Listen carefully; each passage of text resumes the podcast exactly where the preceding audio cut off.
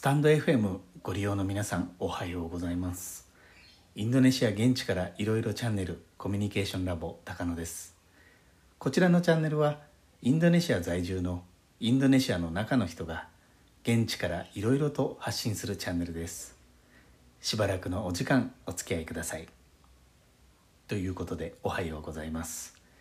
日本から約6000キロ時差2時間南半球インドネシアの地方都市ジョクジャカルタからお送りしております。昨日久しぶりに車の運転をして街に出ました。インドネシア在16年ぐらいなんでこちらインドネシアでの運転歴もそのぐらいになりますかね。ちゃんと試験受けてインドネシアの免許取ってますんでね。今の運転の免許これは SIM-A という種類のものなんですけれども次の更新は22年かな。でですねなぜ車の運転の話をするかというとジョグジャカルタの街中今運転しやすいんですよ。車が少ない。市街街の外から来てる車も少ないんですよね。逆の面から見ると観光客が少ない。経済が動いてないっていうことなんで車が少ないということもあるんですけどまあ嬉しいとはいえ複雑ですね。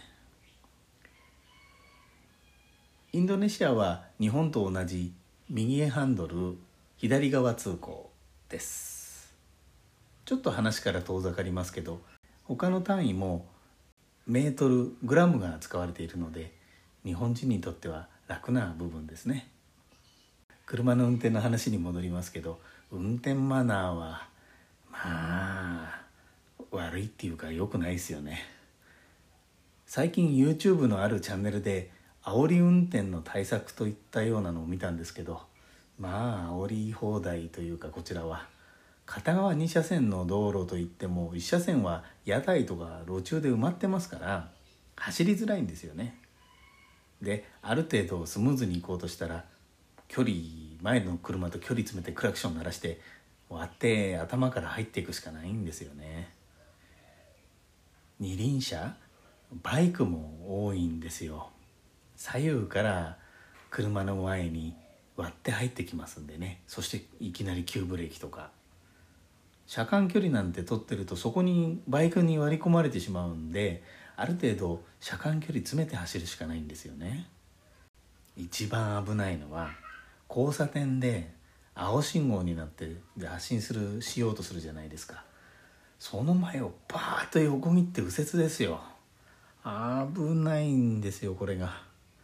のんびりとしたジャワ人インドネシアの人が文明の利器早く進む鉄の箱に乗ると性格が変わってしまうんですかね。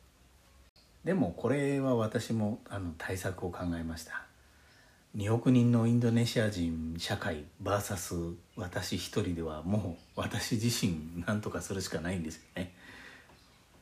これは他にインドネシアで安全に走るための対策としても使えるものなんですけどとにかく原則ですね。ノロノロ発進する。ノロノロ進路変更する。です。一足まで落として走るみたいな感じですね。そうすると相手インドネシア人側もなんじゃ？と身構えるというか不審に思って減速します向こうも。